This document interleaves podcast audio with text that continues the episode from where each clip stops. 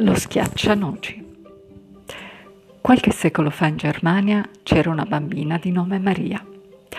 Maria aveva un fratellino con cui andava poco d'accordo perché era piccolo, lagnoso, prepotente e voleva giocare con i giocattoli di Maria, che piuttosto li avrebbe buttati nel camino perché erano i suoi e quel piccolo mostriciattolo poteva proprio scortarseli, ma non divaghiamo.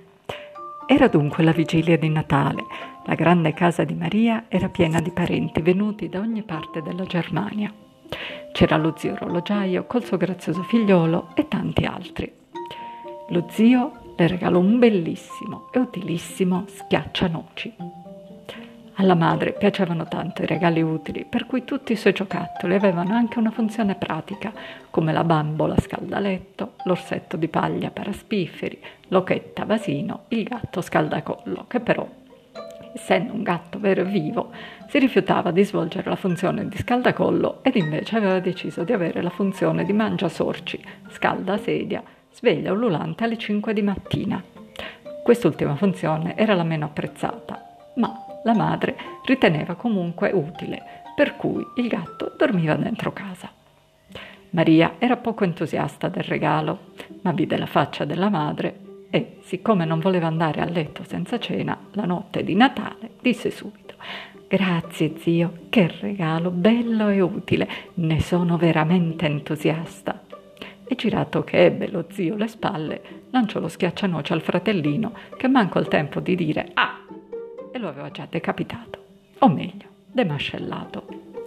Ma lo zio, che era un orologiaio piuttosto abile, subito lo aggiustò e le disse: «Ecco, nuovamente a posto, tienilo da conto, non è adatta al tuo fratellino».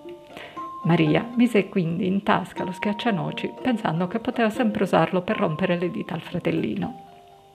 Venne quindi l'ora di cena e tutti erano pieni di gioia e di spirito del Natale, ma pure di spirito di birra e di liquore, perché era Natale appunto, e poi la mamma non voleva spendere per accendere tutti i camini della casa, per cui fece bere tutti, bambini compresi, per farli scaldare e mandarli a dormire presto.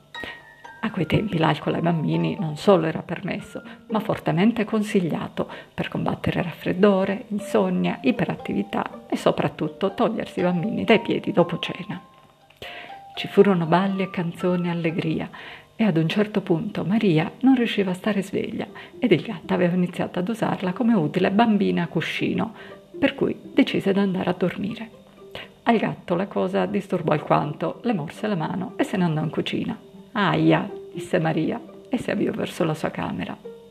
I soldatini di Maria, che aveva un sacco di soldatini, perché secondo la madre anche le bambine dovevano essere in grado di capire la strategia militare, che una bella guerra non manca mai, erano tutti disposti sul pavimento.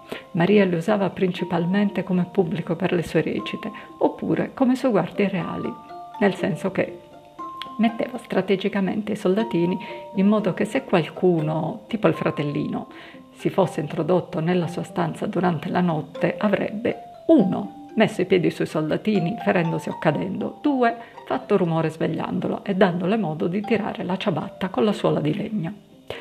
Quella notte però era troppo stanca per sistemarli davanti alla porta e, ancora vestita, si buttò sul letto e si addormentò. Iniziò a fare i sogni più strani, con gatti ululanti, topi giganteschi, schiaccianoci parlanti. D'un tratto si accorse che non stava sognando. Un gigantesco topo con tante teste oscillanti stava distruggendo i suoi prodi soldatini.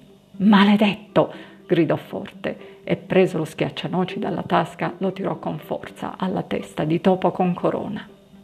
Lo schiaccianoci diventò un bel principino che somigliava tanto a suo cugino e che disse: «Mi sa che hai ammazzato tuo fratello». Maria rideva forte e tutta la stanza le girava intorno. «Sei bella quando ridi così», le disse il principe, o forse aveva detto «non è bello che ne ridi così», ma poco importava. Apparve all'improvviso una fata con una tunica color confetto che, bestemmiando in bavarese, raccolse il topo morto e lo portò via. La mattina dopo Maria aveva mal di testa, il fratellino aveva mal di testa e la testa fasciata, e lo schiaccianoci non fu mai più visto nella casa.